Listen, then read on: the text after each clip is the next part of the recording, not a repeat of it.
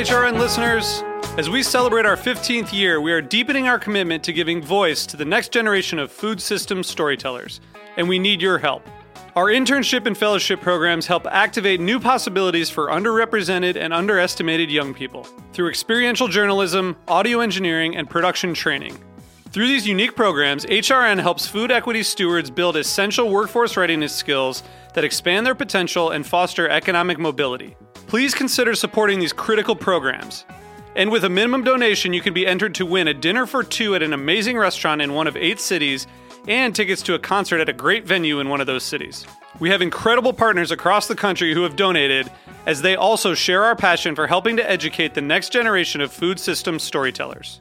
Check out heritageradionetwork.org slash 15 to donate and enter to win today. That's heritageradionetwork.org slash 15 to donate and enter to win today. And make sure you donate before March 31st. Thank you. Today's program has been brought to you by Whole Foods Market, a dynamic leader in the quality food business, a mission driven company that aims to set the standards of excellence for food retailers. For more information, visit WholeFoodsMarket.com.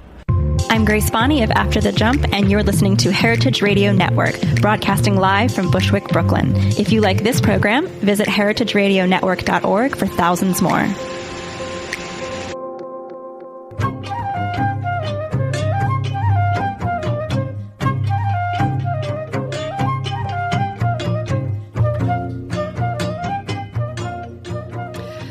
Hi, I'm Linda Pelaccio, and you're listening to A Taste of the Past here on heritageradionetwork.org. Were you a Gerber baby? Or maybe a beechnut baby? Do you even know? Were you breastfed? Sorry to get personal. Were you breastfed? Maybe a lot of that has to do with your food taste preferences today or your health who knows? But Amy Bentley, my guest today, certainly has done her research and has a lot to say about it. She's written a new book called Inventing Baby Food Taste, Health, and the Industrialization of the American Diet. Amy is an associate professor of food studies and a food historian at NYU Food Studies Program, NYU Steinhardt. And she has really opened many people's eyes, I think, to not only the industrialization, uh, not only baby food and the industrialization and com- commercialization of baby food, but industrialization of food altogether. And we all know processed foods are the evil bad sort. Amy, thank you so much for being here today. Thank you, Linda. It's great to be here. Um, you you do um, give a nice history, a nice history, you know, very concise history of baby food because it wasn't always available. Certainly not in glass jars. wasn't always available pre-processed. People to grab it off the shelves before it was disdained. Tell me a little bit about the the timeline and the history of, of um, commercialized baby food. Sure. Industrialized. industrialized. Uh, baby commercial baby food, mass produced baby food, got going in the 1920s. Um, before then, babies uh, were fed recipes of gruel or beef broth, beef juices, sometime between 9 and 12 months of age. And ba- uh, pablum, things you would yeah, think of as baby food, right, right? But it wasn't really a specific category of baby food. It was a category of soft food meant to be fed, um, meant for babies, invalids, and the elderly. Hmm. Um, so it was kind of a larger category and babies were fed those foods quite late relative to what it becomes and, and what we think of um, as soft babies being fed soft foods. Soft so it's quite late. You would say uh, probably by nine months, six months, nine months, year. twelve, a year. Mm-hmm. Um, when teeth appear was kind of the the idea, and then uh, fruits and vegetables were not to be fed until after two years of age. There was some suspicion about fruits and vegetables. They had some laxative effects. It was not clear to people whether they were the carriers of dysentery or cholera, and so there was just some distrust about. Harking back to the medieval times, exactly. and there, uh, before vitamins were discovered in the early 20th century, it was not really thought that they had important food value, at least compared to grains and meats. Mm-hmm. Then in the 1920s, you have the, the mass production of canned goods, the development of manufacturing, processing facilities for canned goods. And pretty quickly after that, um, baby food as a category of canned foods begins to be developed. Um, it starts with a man, Harold Clapp, in Rochester, which was a fruit and vegetable manufacturing facil- uh, area in upstate New York, uh, and then really got going by the Gerber family in Michigan.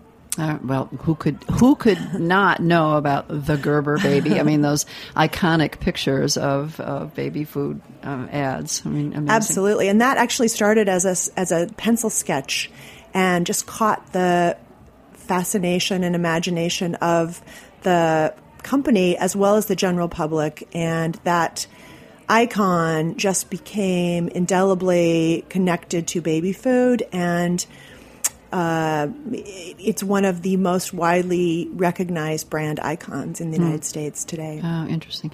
So the baby food was produced in cans. I mean, actual cans, and not what we the, that those familiar little jars that we that we know. Yeah, Beechnut actually did start in uh, producing its baby food in glass jars, but Gerber, Clapp's, Libby, some of the others started in tin cans. Uh, about in the 1950s, they switched to glass jars.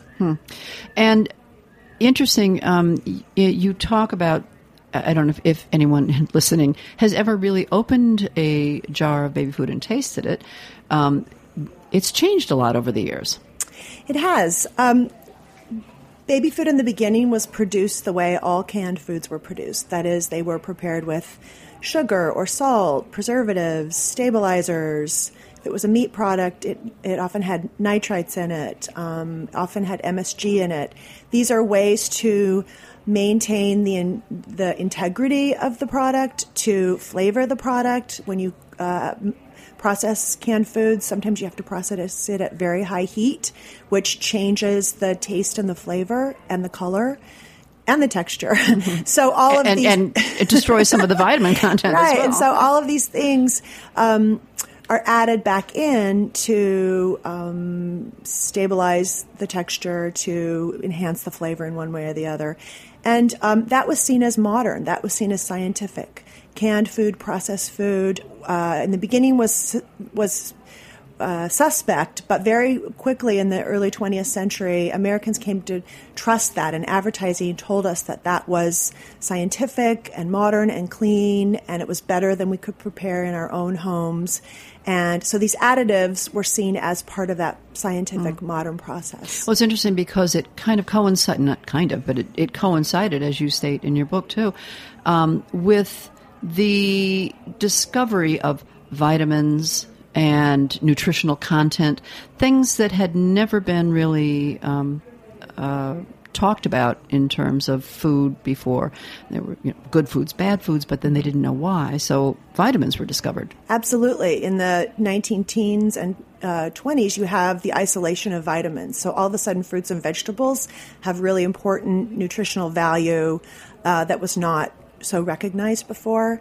And you combine that with the mass production, with the rise of advertising, marketing, with the um, specialization of pediatrics and registered dietitians as careers and organizations, and it creates a perfect storm for the promotion and introduction and use of baby food.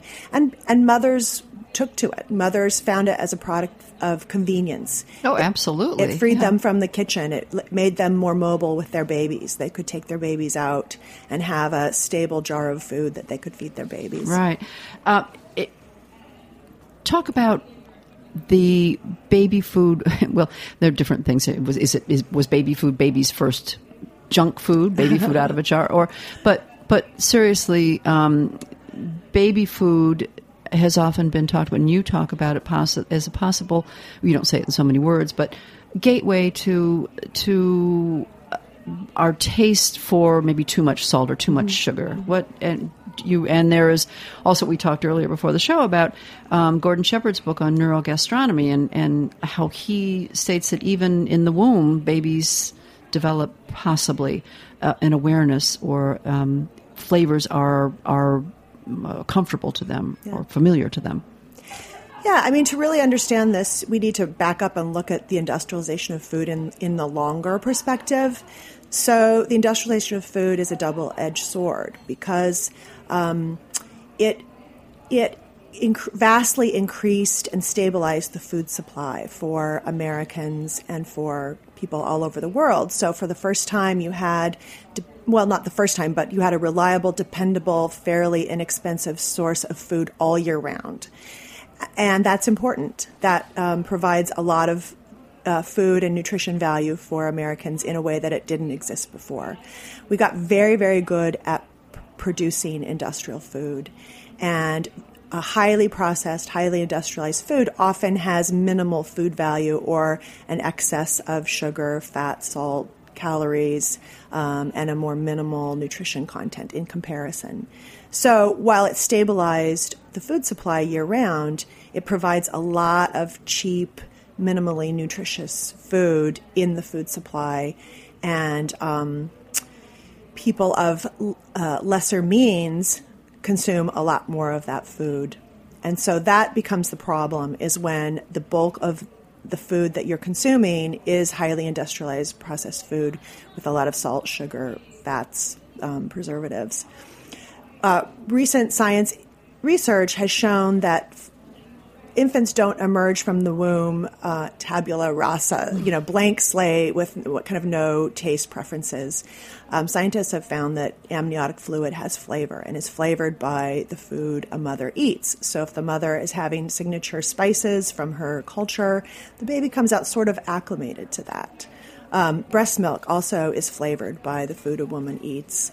Um, and babies come out with a um, acclimation or a, um, a, preference for sweet, which makes sense. Breast milk is sweet. Sweet means carbohydrates and calories, and so evolutionarily, it makes sense that babies would seek out sweet flavors. They also have an aversion to bitter, so they come out with flavor preferences and experiences. Um, what happens if, is if we feed those preferences with highly processed industrial food, it only um, uh, further acclimates infants to have preferences for sugar and then salt. Fat of also is a preferred flavor, and less exposure to bitter flavors, rougher textures, um, a variety of flavors and textures that create uh, an optimal uh, source of nutrition and, and food intake. And so, industrial food and baby food at mid century, which had a lot of this stuff in it, uh, primed or uh, sort of helped further acclimate in, infants to seek out and desire and crave those industrial mm, without the nutritional impact that breast milk had for them. They were just these right. kind of empty empty flavors. Right, and that's the other piece that in the by by the mid century, um, formula and solid food sort of uh, substi- becomes the substitutes for breast milk as breastfeeding levels drop and the introduction of solid food comes at earlier and earlier ages. So at the early um, 20th century, the late 19th century, as we talked about, the, the, average age of introducing solids to babies is somewhere around 9 to 12 months. Um, by the 1960s, it's an average of four to six, six, weeks after birth. Four to six weeks. Wow. So that's that's that kind of uh, those baby foods that have the sugar, salt, preservatives being introduced at a very early age, um, earlier than the baby's body is physiologically ready. Later research shows, um, and so that kind of displaces breast milk. In addition to the use of formula, so mothers were really being influenced by this this convenience and um, commercialized. Absolutely, it was convenience, but it was also a marker of being a good mother. Mm. Um, and so, um, one of the as the advice and the practice practice changes over the years, from the early 20th century to the mid 20th century, and then the late 20th century.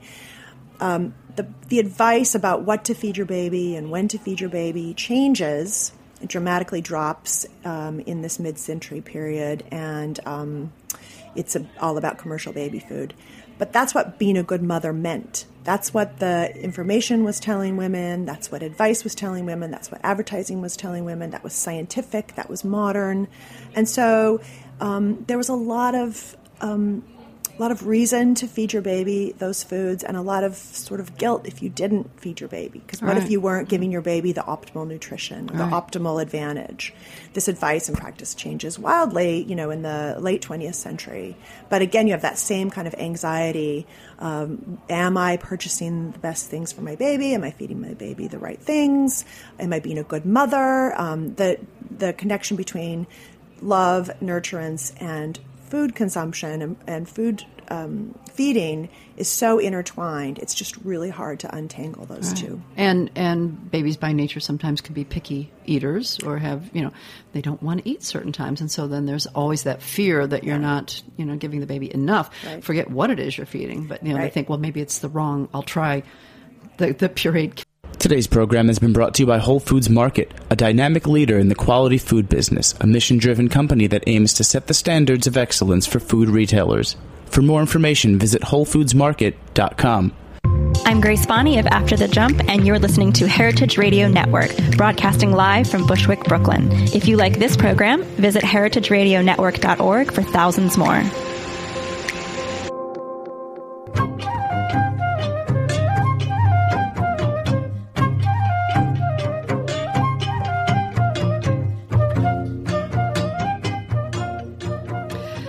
Hi, I'm Linda Pelaccio, and you're listening to A Taste of the Past here on heritageradionetwork.org.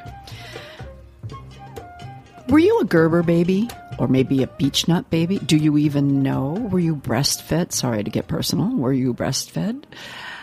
Maybe a lot of that has to do with your food taste preferences today or your health. Who knows? But Amy Bentley, my guest today, certainly has done her research and has a lot to say about it. She's written a new book called Inventing Baby Food Taste, Health, and the Industrialization of the American Diet. Amy is an associate professor of food studies and a food historian at NYU Food Studies Program, NYU Steinhardt. And she has really opened many people's eyes, I think, to not only the industrialization, uh, not only baby food and the industrialization and com- commercialization of baby food, but industrialization of food altogether. And we all know processed foods are the evil bad sort. Amy, thank you so much for being here today. Thank you, Linda. It's great to be here. Um, you you do um, give a nice history, a nice history, you know, very concise history of baby food because it wasn't always available. Certainly not in glass jars. wasn't always available pre-processed. People to grab it off the shelves before it was disdained. Tell me a little bit about the the timeline and the history of of um, commercialized baby food. Sure. Industrial, industrialized. Uh, baby commercial baby food, mass produced baby food, got going in the 1920s.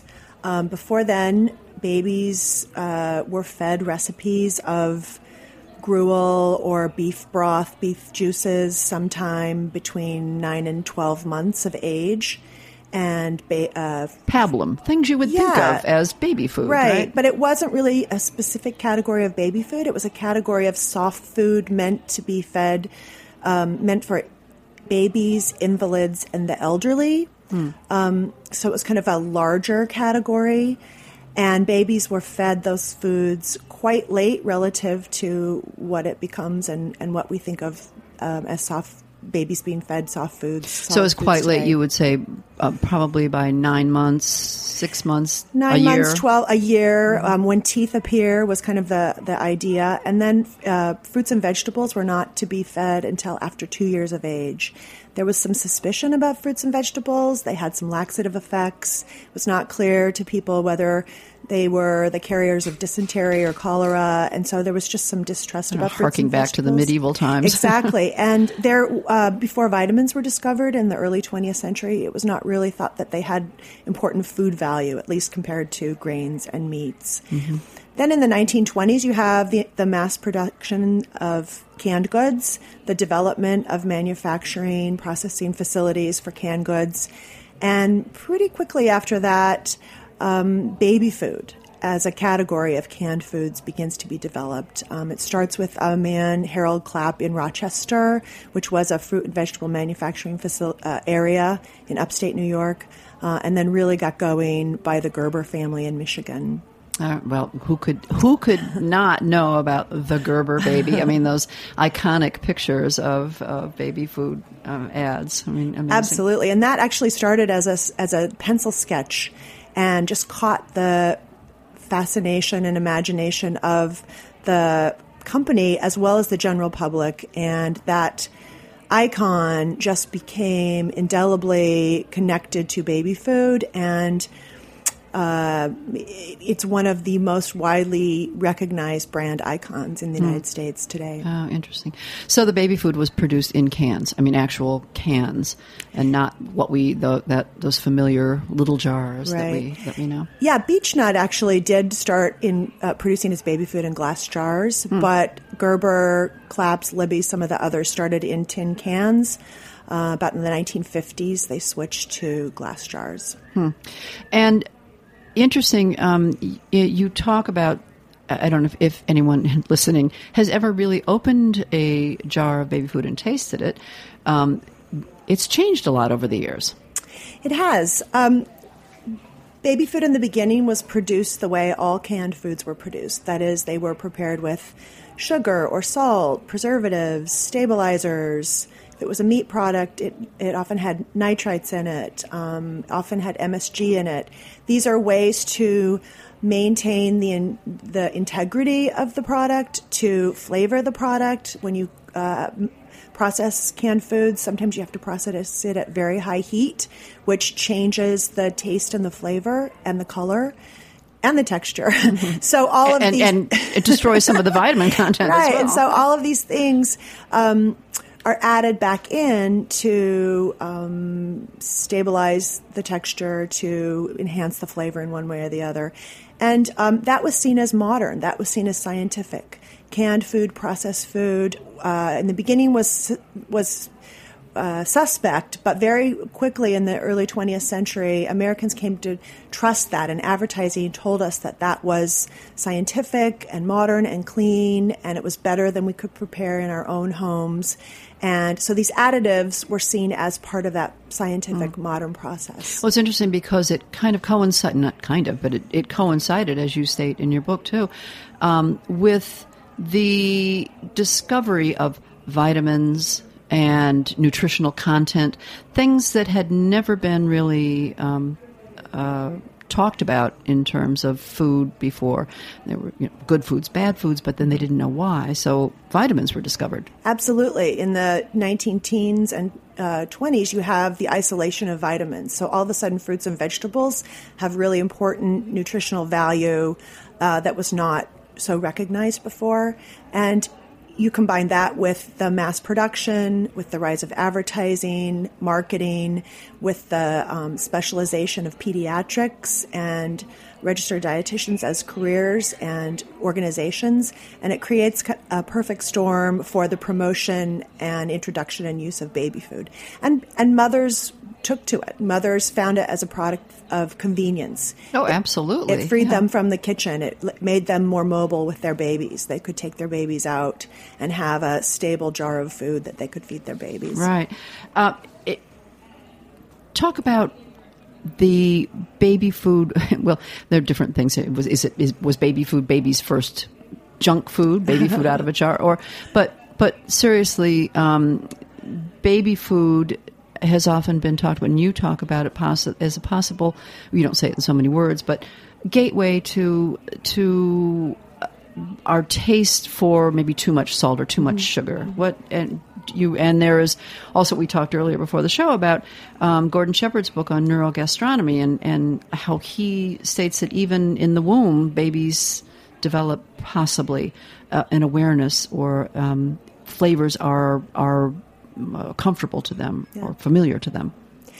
Yeah, I mean, to really understand this, we need to back up and look at the industrialization of food in, in the longer perspective. So, the industrialization of food is a double edged sword because um, it, it inc- vastly increased and stabilized the food supply for Americans and for people all over the world. So, for the first time, you had, well, not the first time, but you had a reliable, dependable, fairly inexpensive source of food all year round and that's important. That um, provides a lot of uh, food and nutrition value for Americans in a way that it didn't exist before. We got very, very good at p- producing industrial food.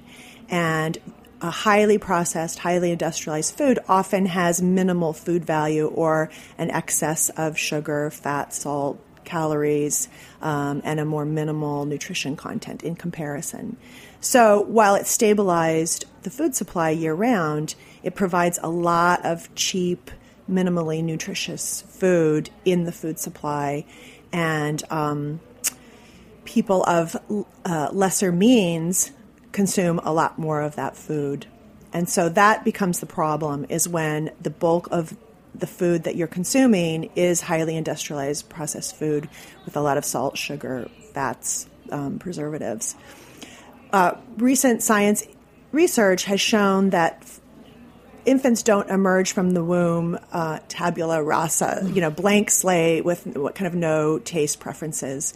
Um, scientists have found that amniotic fluid has flavor and is flavored by the food a mother eats. So if the mother is having signature spices from her culture, the baby comes out sort of acclimated to that. Um, breast milk also is flavored by the food a woman eats. Um, and babies come out with a um, acclimation or a, um, a, preference for sweet, which makes sense. Breast milk is sweet. Sweet means carbohydrates and calories, and so evolutionarily, it makes sense that babies would seek out sweet flavors. They also have an aversion to bitter, so they come out with flavor preferences and experiences.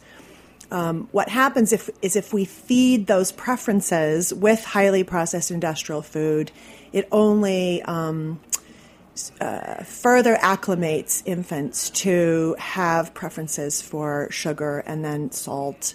Fat of also is a preferred flavor, and less exposure to bitter flavors, rougher textures, um, a variety of flavors and textures that create uh, an optimal uh, source of nutrition and, and food intake.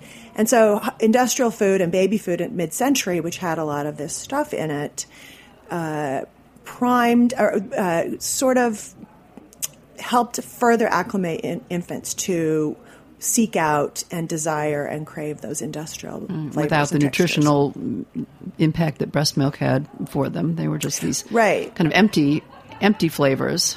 Right, and that's the other piece that in the by by the mid century, um, formula and solid food sort of uh, substi- becomes the substitutes for breast milk as breastfeeding levels drop and the introduction of solid food comes at earlier and earlier ages. So at the early um, 20th century, the late 19th century, as we talked about, the, the, average age of introducing solids to babies is somewhere around 9 to 12 months.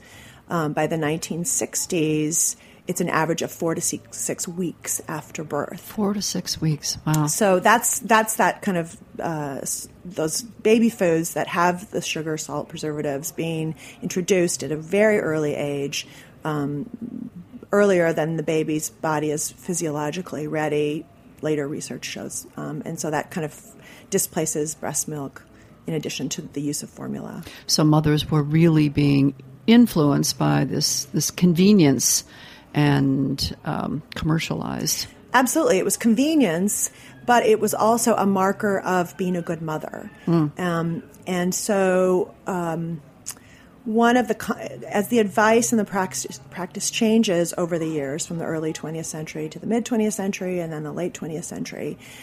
Um, the, the advice about what to feed your baby and when to feed your baby changes dramatically drops um, in this mid-century period, and um, it's a, all about commercial baby food. But that's what being a good mother meant. That's what the information was telling women. That's what advice was telling women. That's what advertising was telling women. That was scientific. That was modern.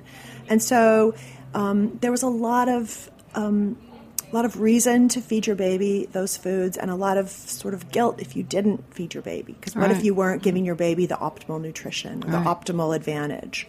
This advice and practice changes wildly you know in the late 20th century. But again you have that same kind of anxiety um, am i purchasing the best things for my baby? Am i feeding my baby the right things? Am i being a good mother? Um, the the connection between love nurturance and food consumption and, and food um, feeding is so intertwined. It's just really hard to untangle those two. And and babies by nature sometimes can be picky eaters or have you know they don't want to eat certain times, and so then there's always that fear that you're not you know giving the baby enough. Right. Forget what it is you're feeding, but you know they think well maybe it's the wrong. I'll try the the pureed carrots instead of the cure, you know pureed peas and. And really, it's just you know listening to the baby's body. Yeah, I mean it's stressful because if it is a, a mother or a primary caregiver's um, obligation to uh, feed that baby, right? and so that's a big a big responsibility. And so it's there's no wonder that there's anxiety tied up in that. Um, you mentioned um, uh, something about class, and initially the baby foods was it a, a class distinction too? Here was this um, commercialized, prepared food to feed your baby. Was that considered something of a of a privilege to be able to feed your baby this? I mean, it wasn't the beginning when baby foods were more expensive, Mm-hmm. but then they became cheap, and some brands were cheaper than others, and it really the consum the use of baby food just really crossed the classes. So they made it available to everybody at that yeah. point, and then really swept the market, right? Absolutely, Long- yeah. And at some point, ninety percent of all um, babies were being fed commercial baby food. Hmm. Uh, um, I noticed it was interesting uh, little fact that the American Dietetic Association actually used Gerber's name behind some of their research or or recipes to assure quality. That's how trusted it became. Yes, um, Gerber funded research that was uh, then advertised and published in academic journals. Uh, received the good, the famous Good Housekeeping, Housekeeping seal, seal, of, of approval. Um, it was just really a mainstream part of American consumption and food ways. It was just it was naturalized. In, you know, I say that in quotes. It was normal. It was what you did if you were um, a middle class American. And then there was a shift in um, all of these additives, as you said. Something had to preserve it aside from that blast of heat that they would give it in processing.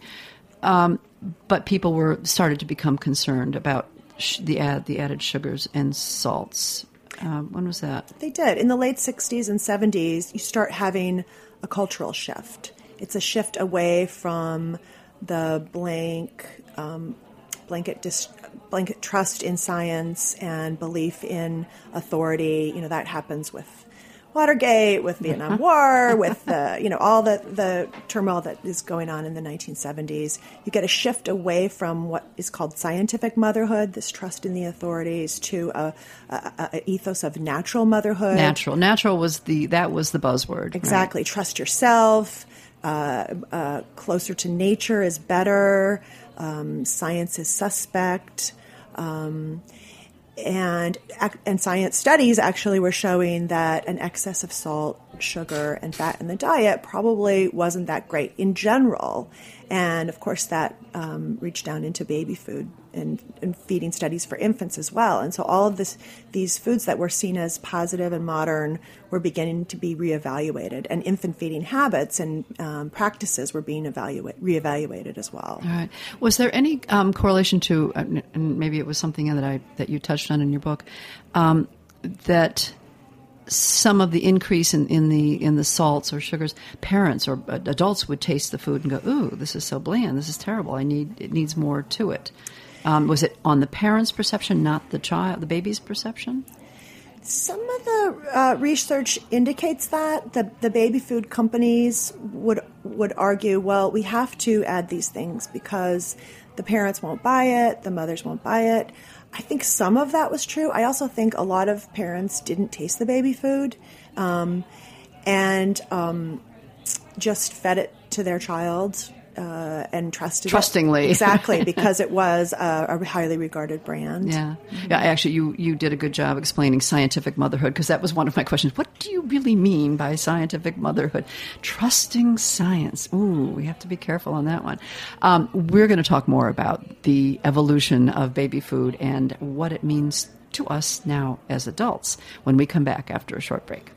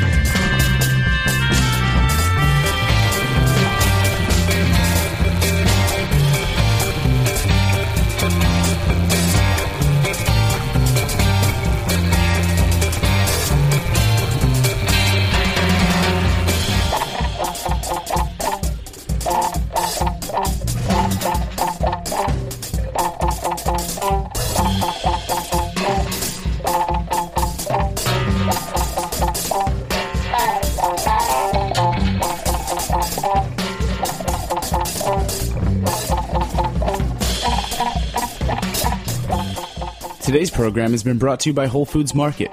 Are you a locavore? Our Northeast Regional Forager for Whole Foods Market sure is. She spends her time traveling around the New York City metro area sourcing the best new or interesting artisanal and handcrafted local products for our purchasing teams at the local store level. Part of our commitment to our local suppliers includes assisting them with the process of getting their products sold at our stores. Whether it's suggesting packaging designs, pricing, or distribution methods, she's helping some of the area's best new products reach savvy shoppers at Whole Foods Market stores. Today, New York. Tomorrow, the world. For more information, visit WholeFoodsMarket.com. Hello, this is Mark Ladner from Del Posto, and you're listening to Heritage Radio Network. We are back on A Taste of the Past. I'm talking with Amy Bentley, um, associate professor of food studies and a food historian at NYU. And um, Amy has just written a book called Inventing Baby Food taste, health, industrialization, and the American diet. I had to look at the front of the book. It's a long title there. Um, inventing baby food. We just keep it as a, as a short title. All right, I'm going to ask you a little bit of a loaded, not a loaded question, but may, uh, maybe a difficult question to, to answer. Um, and so, you know, you've talked so much about how baby food has, you know, affects the um, our preferences for taste in in all the way up into adulthood, if not just into you know toddlerhood. Do you think there's any correlation between uh, those uh, preferences of taste and the, and the additives in the baby food to what we saw as an as an in these people would now be in this particular area that we're talking about the increased cases of obesity in this country? Maybe. I told you it was a loaded question. Maybe. Uh, you know, there's so many factors that go into uh, a person's health or a person's weight, a person's um, nutritional status. It's hard to tease out, and I certainly, uh, uh, as not as a non-expert, would not make a judgment. There are studies that point to kind of early feeding, overfeeding as an infant can lead to uh, obesity and overweight as an adult or an older child. So there, I- there are connections. Um, we know that the generation of baby boomers raised on formula and um, and commercial baby food, you know, generally turned out okay. We have our health problems, we have our struggles, we have our um, issues. Uh, diabetes is a big issue, Right. and heart disease. We have these diseases of excess. Uh, type, I should say, type two diabetes, because there's a difference between type one and type two diabetes. Um, can this early inf- feeding of infants have had a, a, a connection to those things? Yes, I think so. I think maybe what we can more strongly say is that uh, kind of what we talked about before that that introducing those foods at such an early age kind of primes a palate to seek out and enjoy and find delicious those highly processed industrial flavors and textures. And so that's, um, I think, something that we can look to, and we can say, you know, so many, um, so much of the population finds those flavors and textures delicious, and, and they aren't necessarily as healthy as other types of food, fresher, uh, more fruits and vegetables would be. And how do we, uh, you know, how can we, how can we how can we understand the palate in a different way and how can we retrain people's palates and, and maybe starting at infancy with a variety of flavors and textures at an appropriate age might be a good way to um, increase the um, nutritional value of people's diets. Right, Just, I want to mention one more type of research that feeds into this, and that's some um, researchers in England have looked at um, infant food visually not just kind of from a flavor uh, and texture component. And if if all they found out, they concluded that if all we feed infants are are bland, soft foods, you know, rice cereal, applesauce, uh, smushed bananas, uh, and that's what food means to them. Food me food is beige. Food is soft. Food is sort of bland or maybe sweet, has kind of a sweet flavor overtoned or maybe soft, uh, salty. So is it any wonder that infants kind of primarily consuming those foods would move on to other beigeish foods, plain pasta, macaroni and cheese, white bread, um, you know, noodles. I mean, you know that because because food is not sharp flavors, food is not bright colors. You know, those are the visual cues as well as the texture and taste cues. All right, interesting, very interesting. Having been a mother during the '70s, I was I got caught up in that whole natural thing and the sh- what was the shift, mm-hmm. the whole um, you know culture shift at that time. And one uh, smart manufacturer made these little portable hand cranked food grinders you just put on the table. You could take them to a restaurant with you. You could not that that food was mm-hmm. necessarily mm-hmm. the best to feed mm-hmm. the baby, but it's what you know. We many of us at that time used at home. We just cook you know without too much seasoning. Cook um, food for the family and then just grind it up for the baby. Um, that is once again we're seeing everything as we do in history often come full circle and again there is this um, embracing of more natural foods, wholesome foods, and people cooking for their babies at home once again.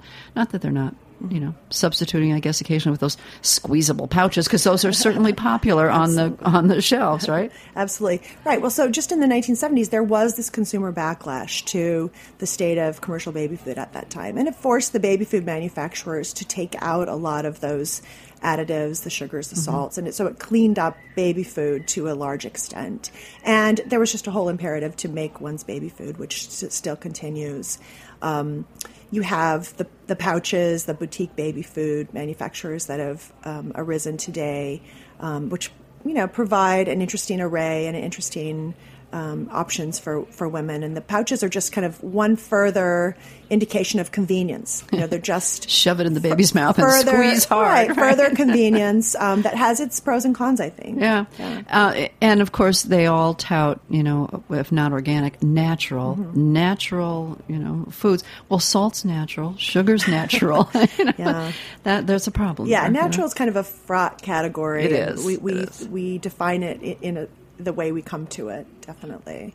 Um, you know, the, the latest kind of iteration of baby food is is no baby food at all, kind of coming back full circle. And so there's a a, a philosophy called baby led weaning, where you just breastfeed to six months of age, and then just start chopping up food regular food and right? throwing it on the high chair, and then the baby kind of starts yeah. on uh, you know kind of more table food. I'm observing my um, daughter with her child, and that's more or less what she and her husband have done. And and talk about bitter flavors. I mean, I think more children are liking the sharper, bitter mm-hmm. flavors at an earlier age mm-hmm. um, because they're introduced to it at an appropriate time. Right? they are, and the American Academy of Pediatrics is is all behind this. I mean, they are recognizing that there's really no scientific reason that refined white rice cereal needs to be the first food. In fact, there's a lot of good reasons why it might not be the best first food, and that um, you can substitute other foods for that. You can introduce signature spices. Um,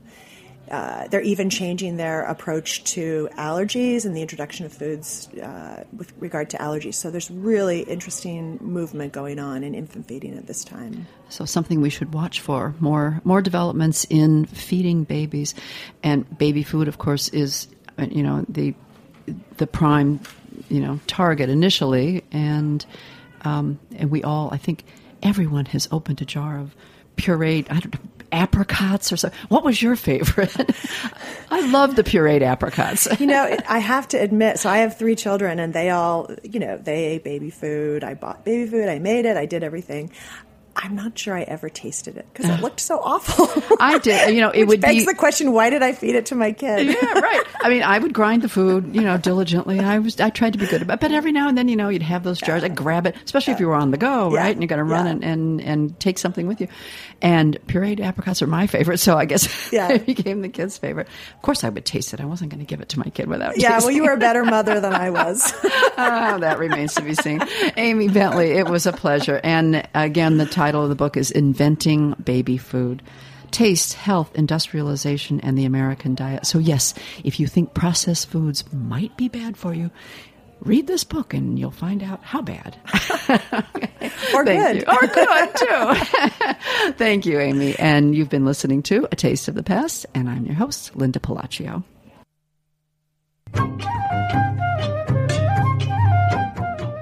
Thanks for listening to this program on heritageradionetwork.org. You can find all of our archive programs on our website or as podcasts in the iTunes Store by searching Heritage Radio Network. You can like us on Facebook and follow us on Twitter at heritage underscore radio. You can email us questions anytime at info at heritageradionetwork.org. Heritage Radio Network is a 501c3 non-profit. To donate and become a member, visit our website today. Thanks for listening.